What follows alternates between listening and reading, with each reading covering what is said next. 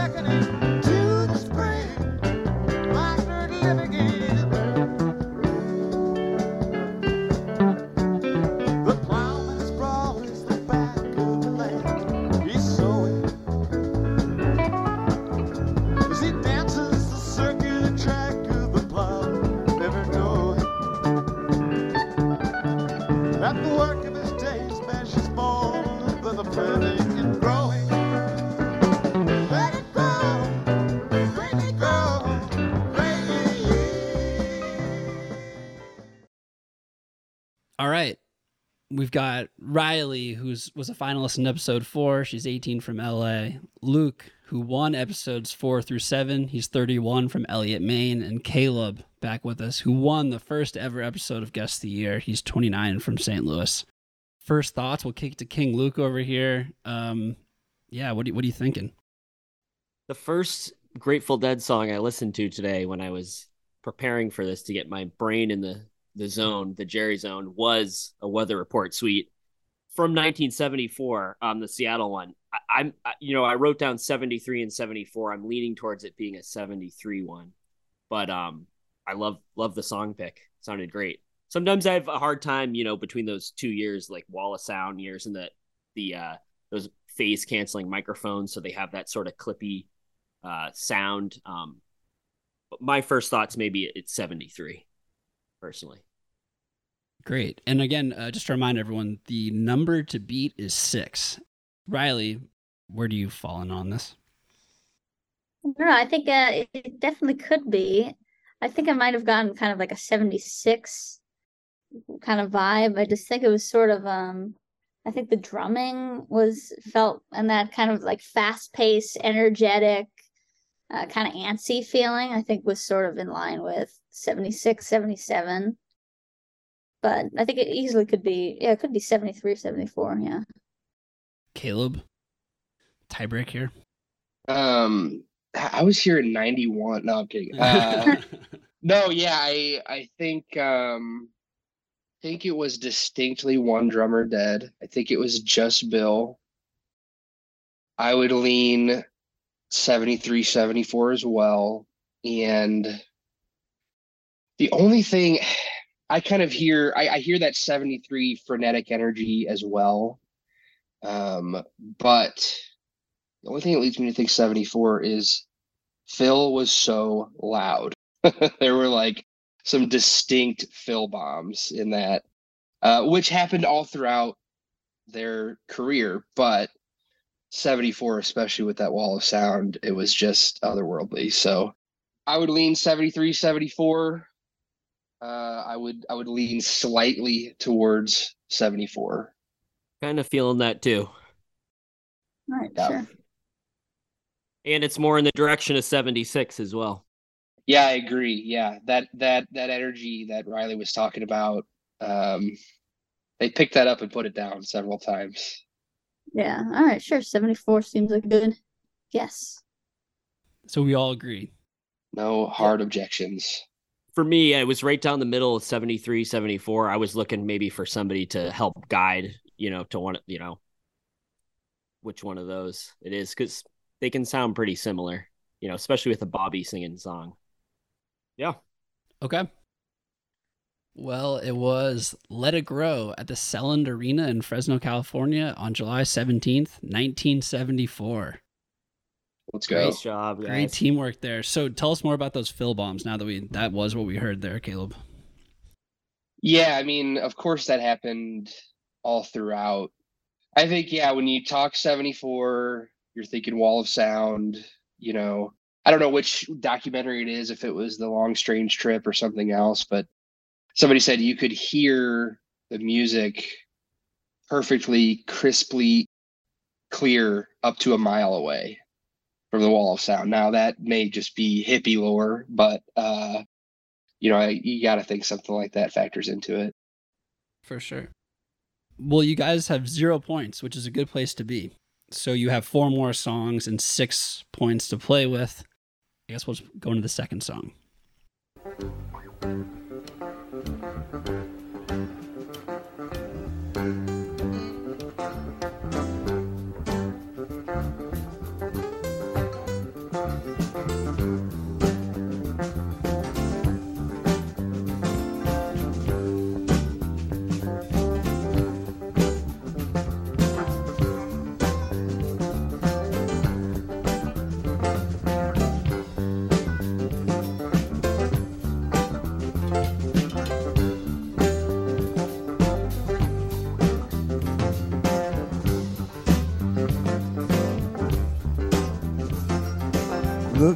For a while at the turn, cat sunflower brown, walking jingle in the midnight sun. But don't bolt it, silver, come on out like a crane. The quilt star gone through a dream, not me.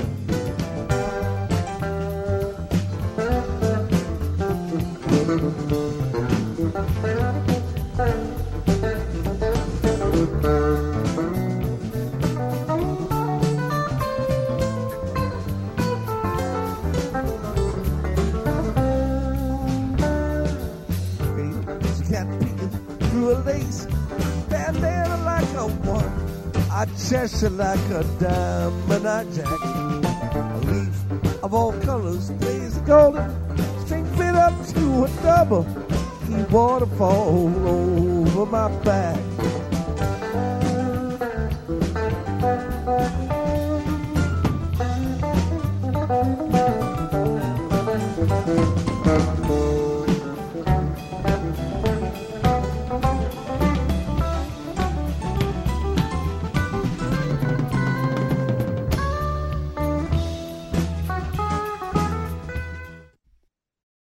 Okay, let's go to our first champ ever, Caleb. What are your feelings there? I was having to really closely listen to that one. When it's in that era, we're looking at late 80s into the 90s with Jerry's voice and just the big sound of the stadiums and arenas. Drums sound like absolute shit. I was listening mostly to the piano, trying to decipher if it was like a Bruce Vince situation, if it was a Brent situation, what was going on. So My gut, just throw out there, would be 90. Brent's last year, I think it was Brent. But I'd love my colleagues to weigh in on it. Riley, what do you think? Yeah, I agree with 90. I think it's also a good way to hedge your bet in case it's either Bruce and Vince or Brent, because there's two halves of 90. He died in, I think, July, so it could be either, it could be either the first half or the second half. But it did sound more Brent to me, and yeah, and that's that kind of bouncy piano sound. Yeah, that late 80s arena drum sound. Jerry's voice just awful. So I would say like 89, 91. So I would say the good bet would be 90. King Luke, how do you feel about it? I wrote down 1990, and I hope it is, because personally, it's my most listened to year of the Dead. It's my favorite era of the Dead. I love late 80s, early 90s Dead. And it had that vibe, and I really was having trouble, like if it was Vince and Bruce or Brent. It wasn't like that like signature of a Brent thing. So that's where I was having a little trouble myself. But I do feel like it's a Brent era show, later one, maybe even summer 90. And yeah, I'd also like to guess 90. The only thing that pulled me from guessing 90 is that Jerry's voice sounded pretty bad, and he sounds good in 90 most of the time. He sounds good in 90. He sounds He sounds pretty good in 91 too. It's not really until totally after 91 that he really starts like being tough to listen to. And this one, he was like those random shows though.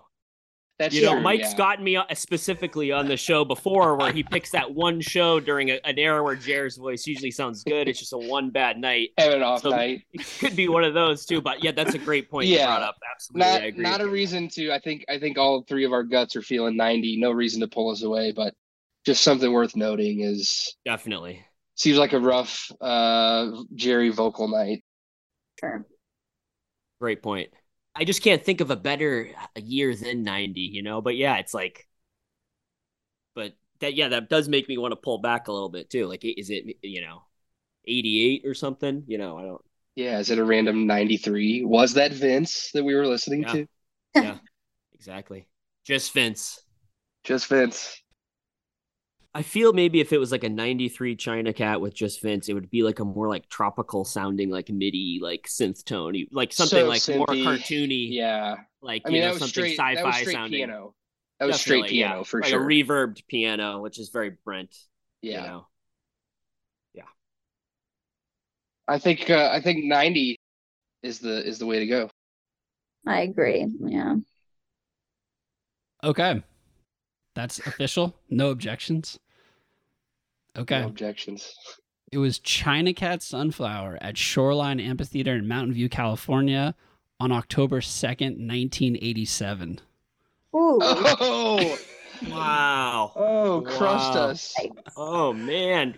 Oh, no. Caleb with the great point could have. Oh, man. Knowing that now, Riley, what do you think? What do you think you guys misheard? I think 87, his voice is still not quite at the peak that it would be around 88, 89. And it does sound like a Brent piano, even though it could be Vince too. So I think it easily could be 87, but it also sounded like it could be 93. I think there was a range. I think we were going for the middle of that range, but I think anytime after maybe 86, it could be anytime from maybe 86 to 95. Technically, so I think I'm glad that it wasn't worse. Yeah, we caught Jerry on the ascent into finding his voice again. Yeah, makes perfect sense. Yeah. Didn't he flub a lyric there? Did that influence you guys at all? No, that could have been between 65 and 95. Jerry fucking up the lyrics. Yep. No, but you're right with that point. I think in that era, he got a little bit more mumbly than he had ever been. Sometimes would go like entire verses, just not being able to find it. But I did not catch that. I think I was trying to figure out what the piano sound was too intently. Same. Well, before we move on, I want to catch up with you or see what everyone's been doing one person at a time here. And Riley, last time we spoke to you was in November or something, and you had been listening to Grateful Dead for a year, and you had transitioned from Jimmy Buffett. Yes. What is going on in your music listening life now? Well, let's see. Since then, I actually have a show on my college radio station. So I keep trying to get into new music all the time, so I don't just play the same stuff. But I play a lot of Dead. I've been getting into more Americana type stuff. Getting into really John Hyatt, I like a lot. Pete Yorn. John Prine. Keep trying to branch out, I don't just want to play the same stuff, but I play a lot of Dead, and they're one of the stalwarts. How big is your slot? 3 hours once a week. Whoa! Yeah, awesome. If I can plug it, it's called WCNI, New London, Connecticut. My show is called Pirate Radio. Mondays, 3 to 6 p.m. So that's people can listen online? You can listen online on WCNIradio.org. Do you have any legal limitations on what you can play, dead-wise or otherwise? Well, you can't play vulgar music, pretty much. The Dead isn't really a big offender. So, other than that, it's totally free form. So anyone can play whatever they want, really, so long as it's not, super vulgar or obscene or, deeply offensive in some way. So every show is different. The person next to me could be, hardcore punk or, smooth jazz or 1700s. Baroque, classical. It's totally free form. It's really cool thing. What's the longest Dead song you've hit people with? I try to keep it pretty tame because it's not a Dead show. I think I've done a 12-minute. Actually, no, I'm lying to you. I've done Terrapin. I've done Studio Terrapin, which I think is the best. Nice. Tip. That's 16, 17 minutes, but that's just straight prog. Yeah. But I think it works. But, I try to play, Brown Eyed Women and, Jack Straw and stuff that, can maybe fit into more traditional classic rock, AOR format, oriented rock format. But I've gone a little bit down the deep end. Cool. All right, you guys have 3 songs left and 3 points to play with. So 3 to tie, 2 to win. I think we're going to hit them all right on the head, personally. Wow. Put it out there. Love it. All right. Caleb has called his shot, and let's play this song.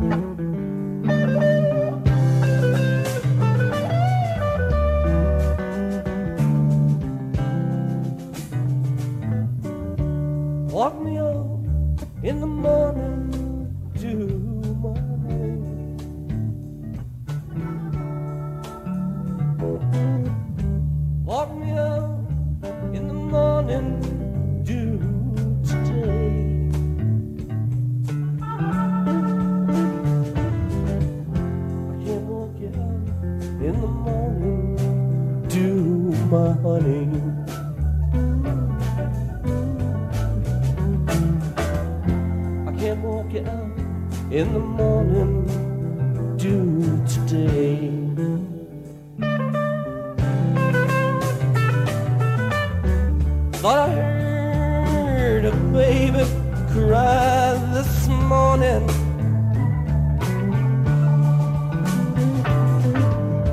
Thought I heard a baby cry today.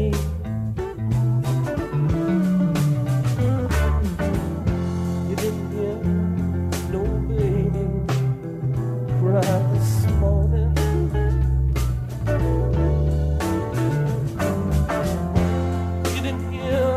The baby cried today.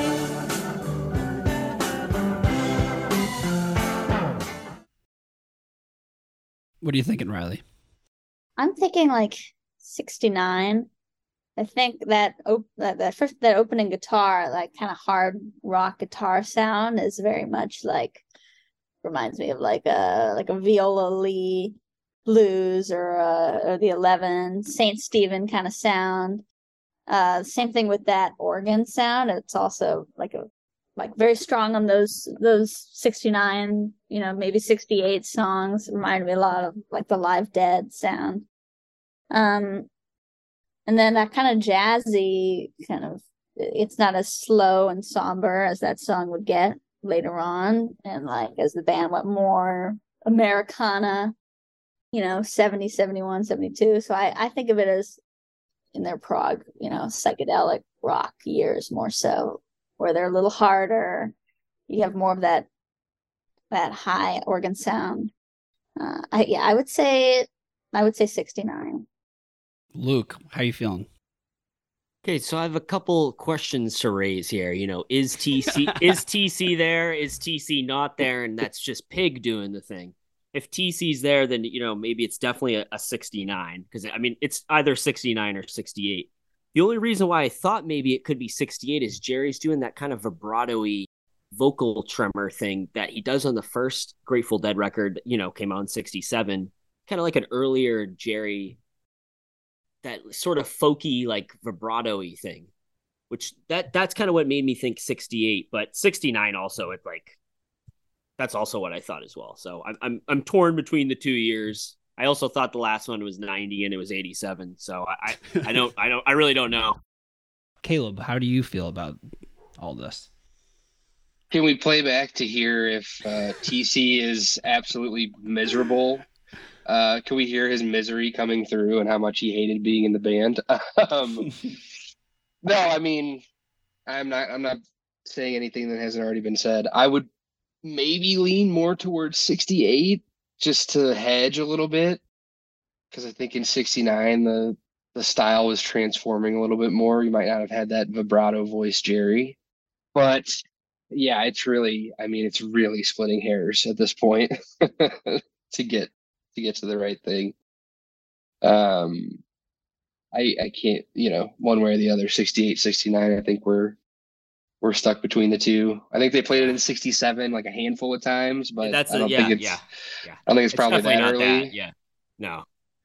I was thinking if anything it's a later 68 too, Yeah. It's like late 68, early 69. It's yeah. But I don't want to pick the year. I don't want to be the one to do it. No. Points are so precious. I think we go with 69. Seems like the safe bet. Totally legit. I think we've been thrown enough that we should go a little off the beaten path and just do it. Sounds good to me. Riley, feel good about it? I feel good about it, yeah. And Luke's in, Caleb's in. Okay. It was Morning Dew at the Shrine Auditorium in LA on November 10th, 1967. Woo! That is some early Jer vocals. I gotta go. Oh no! They sound a little bit ahead of their years in that particular one you chose. That's early Jerry singing. It's folk Jerry to me. It's jug band Jerry. It's like him listening to Appalachian or Irish folk albums and singing with his banjo type of voice, that vibrato thing he was doing then. I thought maybe it would be a little more primal sounding if it were to be 67. That's kind of why I'm saying I think it's a little bit like a year or two ahead in that particular recording. They're really on in that one, but yeah, 67. Nice pick. Did you say November 10th, Mike? Yeah. So this is Two from the Vault, which I've listened to. Two from the Vault, the blue one. 7,000 billion million times. That's upsetting. Luke, you captured the hearts and minds of the Guess the Year world when you went on your four-show tear. What have you been up to since then? Have you had to hire security at all? Just chilling, just working and living up here in Maine and just getting through the winter, snows a lot. And I've been listening to a lot of King Gizzard. Oh, went to the Fish run at MSG. That was really fun. What itch does King Giz scratch? So for a while, I kind of just pinned him to be like another modern neo psychedelic band. There's a lot of them, and I'm not saying that isn't cool. There's a lot of cool bands that do that. I've played in bands that do that, but I just kind of thought they were like another run of the mill, like OC sort of copy. And then I realized, they got like metal songs and they got like electronic songs. And then I started to realize, oh, this is cool. They're just like genre bending. And they can dip into any genre. I'm a huge Fish fan, and it reminds me a lot of early Fish in a way, how they're just like going into these different genres in any given show, but it always sounds like them at the same time. And I think that's really cool for a band to accomplish that. A lot of bands feel like they have to stay in one thing, and I feel like that's a truly psychedelic way to be as a band if you're just going to play whatever you're feeling. And they're jamming a lot now too, which is why they're becoming more and more worth to see. Each show really is unique in a way, like the Dead or Fish or any of those types of bands would be doing, but they're not really like a jam band. They're not coming from that world. Saw somebody on Twitter today refer to King Giz as Evil Fish, which I thought was apt. Totally. It's like Fish if all the love and light left their eyes. Definitely. It's just like we're gonna play like some doomy evil shit. Yeah. Okay. 30 albums. And they've been around for 4 years? They do 5 albums a year. Each album is totally different. It's insane how they this is 1962 Beatles, how productive they are. And they're letting people, tape and bootleg their shows. They're also doing a thing where they're letting any label, any small indie label, even if you just wanted to spend the money on it, you can just release any of their live albums. And then they make it an unofficial, official release. So that's kind of a unique thing they're doing that's different than a lot of new bands. It's kind of like the Dead or Fish thing, but it's a more modern way of doing it. So there's just all these random vinyl and cassette releases of dozens and dozens of different shows. It's becoming its whole little universe, type of thing. It's cool. Does King Giz get a cut of that, or is it truly just they just ask for some of the records? I think it's for them. It's kind of similar to the Dead allowing people to just distribute their tapes for free. It's helping get the word out and growing the lore of it more. I'm a sucker for any band that can do that sort of thing. So that's why I started to be I need to pay attention and start listening to them and stop ignoring it. People telling me to listen to them. Cool, Luke. Just being king up in Maine, love it. You guys have 5 points, so you need to either get one on the next. You need to nail the next two to win, or you need to get one to tie. And if you guys tie, then you guys all get shirts. Guess the Year prize packs. Whoa, generous host. Very nice. Yeah, you guys are very much in this. All right, let's play the song. Lay down, my dear brother, lay down and take your rest. Won't you lay your head upon your Savior's breast? I love you, oh, but Jesus loves you the best. And I bid you good night, good night. Good night, and I bid you good night, good night, good night, and I bid you good night, good night, good night. Lay down, my dear brothers, lay down and take your rest. I want you to lay your head upon your Savior's breast. I love you, oh, but Jesus loves you the best. And I bid you good night, good night, good night. And I bid you good night, good night. Walking in Jerusalem just like your good night. I bid you good night. I remember right well, I remember right well, good night. I bid you good night.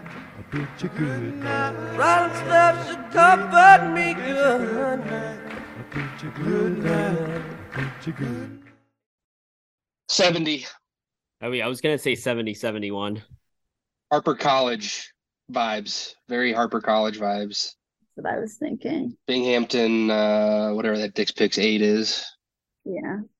Although I think the New Riders of the Purple Sage maybe joined them on that one, but I can't be sure.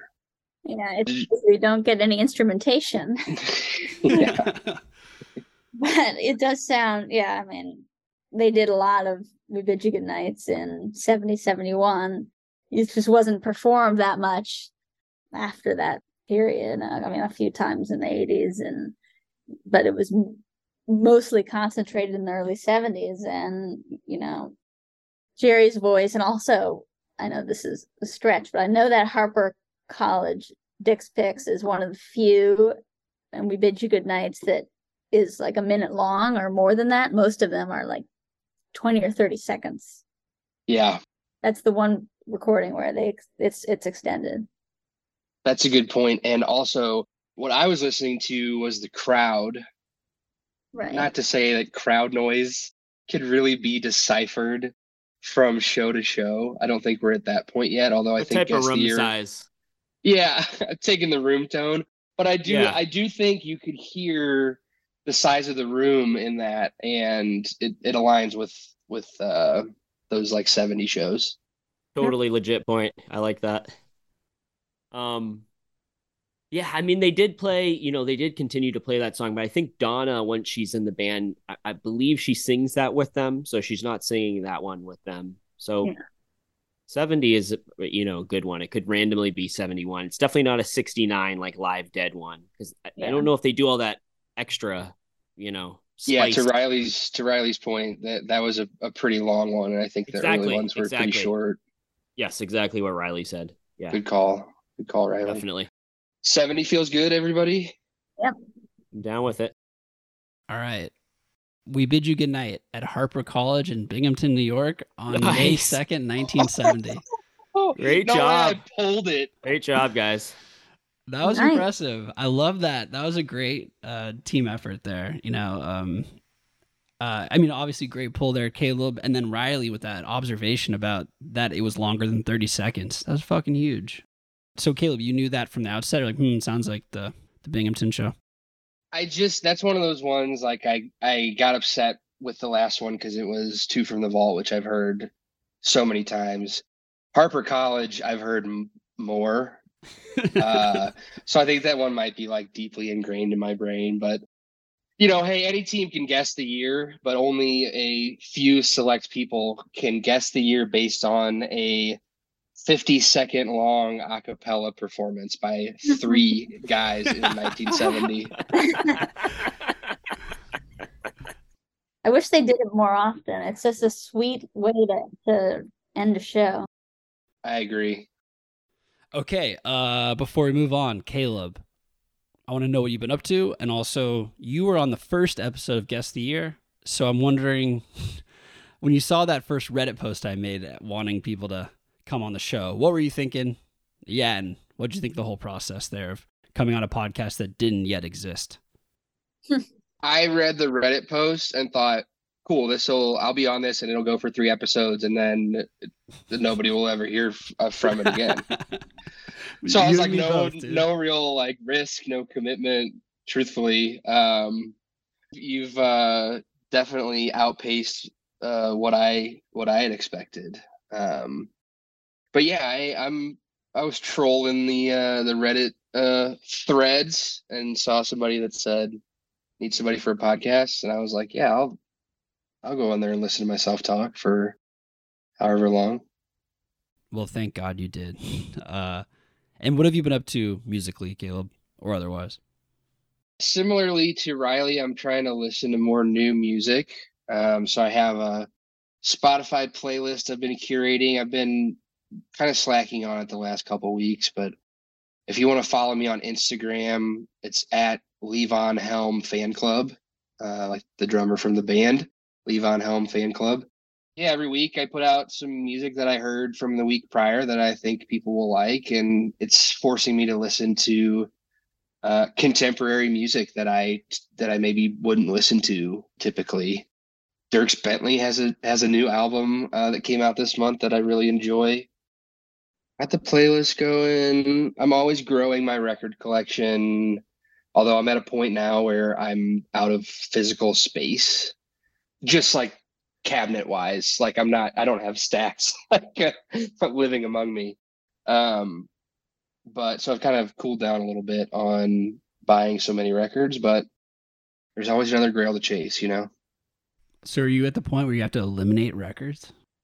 Every couple months or so, I'll go through and pull out some things that I listened to and, you know, was like, this was okay. I'll go trade them at a record store. What I did for a time about a year ago, and I need to start doing again, maybe once the summer heats up, pun intended, is start selling a little bit more, going to local record shows and selling.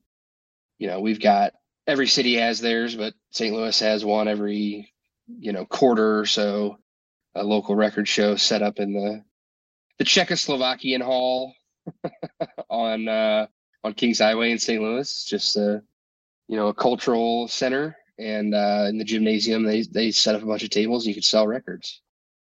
So that's what I've been doing too.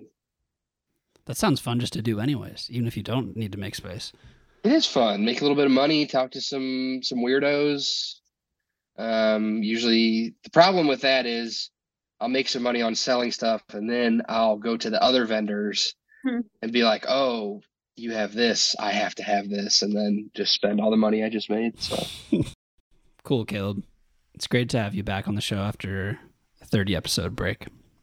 Great to be here. Well, this is intense. So you guys have one song left. You're up by 1 point.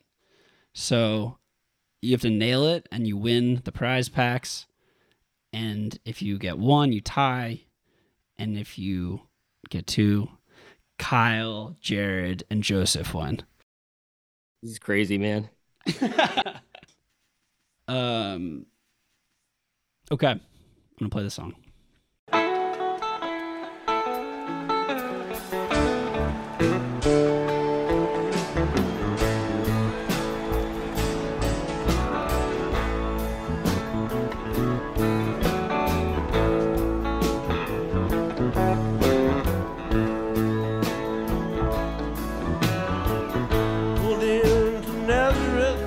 I was feeling about half past dead.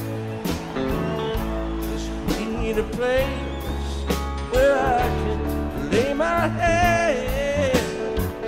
Said, mister, can you tell me where a man might find a bed? Just grinned, shook my head, and no one's on it said. Take a load off and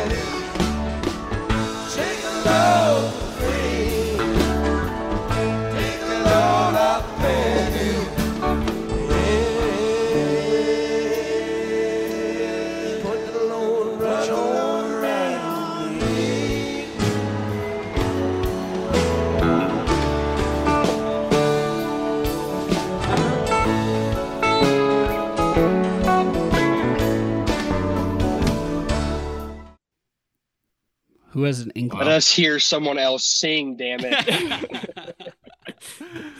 Yep, that's the clip. Who's got some ideas? I need to know who else was in the band. All right, so 90 to 95, that's a Vince era Vince was there. He was singing. Yep. I mean, his voice doesn't sound as bad as it would be, I think, later on. It also doesn't sound like Bruce is there either. So it also makes me think it's pushing further than 91. I was going to say 92. I was thinking 92 as well. Because, yeah, I agree. It didn't sound like Bruce was there, but I don't know. I couldn't tell if I was hearing two pianos, a piano and a synth or not. I thought the overall presence of keyboard type instruments were actually pretty low in it for the most part. It was just kind of like some quiet organ sort of like thing in the background, kind of like his, fake Hammond sound that he used. And I didn't hear like I think I would hear Bruce maybe singing that chorus. They're all singing it together. Even Phil's in there singing it with them. But it also doesn't have that Jerry, like straight up, like acoustic sort of tone he got starting in like 93, where it like his electric guitar almost sounds like this like hybrid acoustic electric sort of like crazy thing. It was hard to tell. I mean, the clip wasn't too long. I was actually starting to be like, I want to hone in on Jerry's tone a little more. And then the clip ended. Those are some of my initial thoughts. Yeah, I think I agree about his, that guitar sound. It doesn't sound quite 93 on. And yeah, it does sound like a light piano sound. So I think that would be the guess. Caleb, what are you thinking? I agree on 92. There's so darn much writing on it, our reputations are at stake. No, but I really don't think that they played it a whole lot after 93. Okay. Yeah, I was wondering about that. I want to say they only hit it like a half dozen more times after 93. Yeah, I mean, 92 sounds good. Yeah, it's like I'm not totally confident in it myself, but it's the one that it kind of makes the most sense if we put it together with this. And if we do some gamesmanship, if it's 93, we gain a point and we tie. Yeah. If it's 92, we nail it right on the head and we win. Yep. I just don't think it's 94 or 95. Yeah. And I think you guys are right. I don't think it's earlier than 92. So with 92, we at least have the chance to win as opposed to, being a year away. Yep. Little game henge. No one objects to 92. Okay. For the first ever team's title, that particular The Weight was at Giant Stadium in East Rutherford, New Jersey on June 17th, 1991. So you guys get, Bruce was there, you got 6 points, you tie. Ah, wow. Yeah, what are you thinking there, Luke? I have the compact disc of that, and I listen to it all the time, and I wish I knew that. That's a great show. I couldn't hear that. To my ears, I didn't hear too much piano going on. I didn't hear Bruce in there. It was also a pretty short clip of the song. So did as much investigating as I could during it. I didn't want you guys to hear that second verse. Basically exactly what Caleb wanted to hear. Because if you got that second verse in there, it gives a lot away. Show me who's singing next, brother. What are you thinking, Riley? Yeah, no, I mean, we were one year off, but probably, if we had heard the second verse, we would have heard Bruce, and I think we were pretty close. I don't know, I think it's luck of the draw.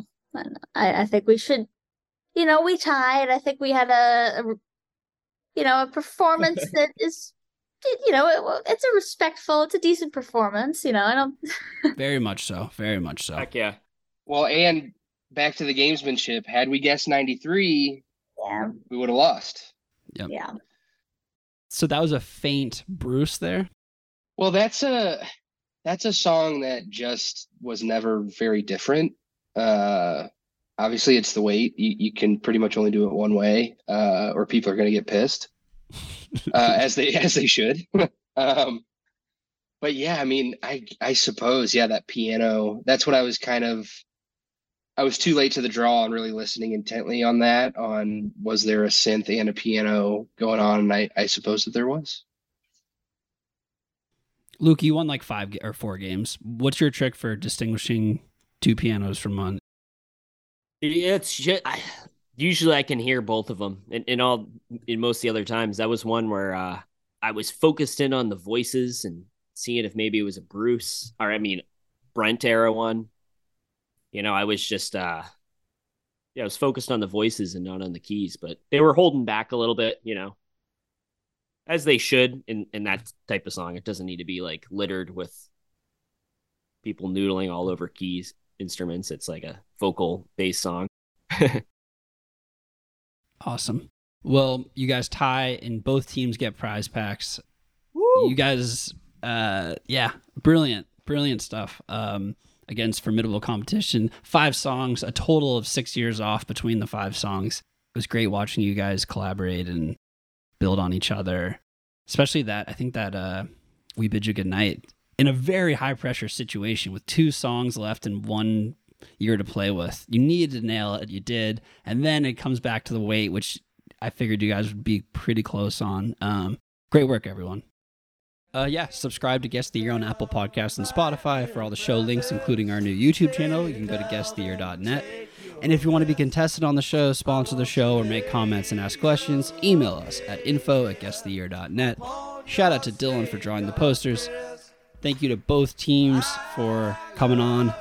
Really fun first game ever of the team format. Thank you so much for listening at home. Thanks to the amazing tapers whose recordings made this show possible. Congratulations to both teams, and remember, it's all one song anyway. And I bid you good night. Good night. Good night. And I bid you good night. Good night. Good night.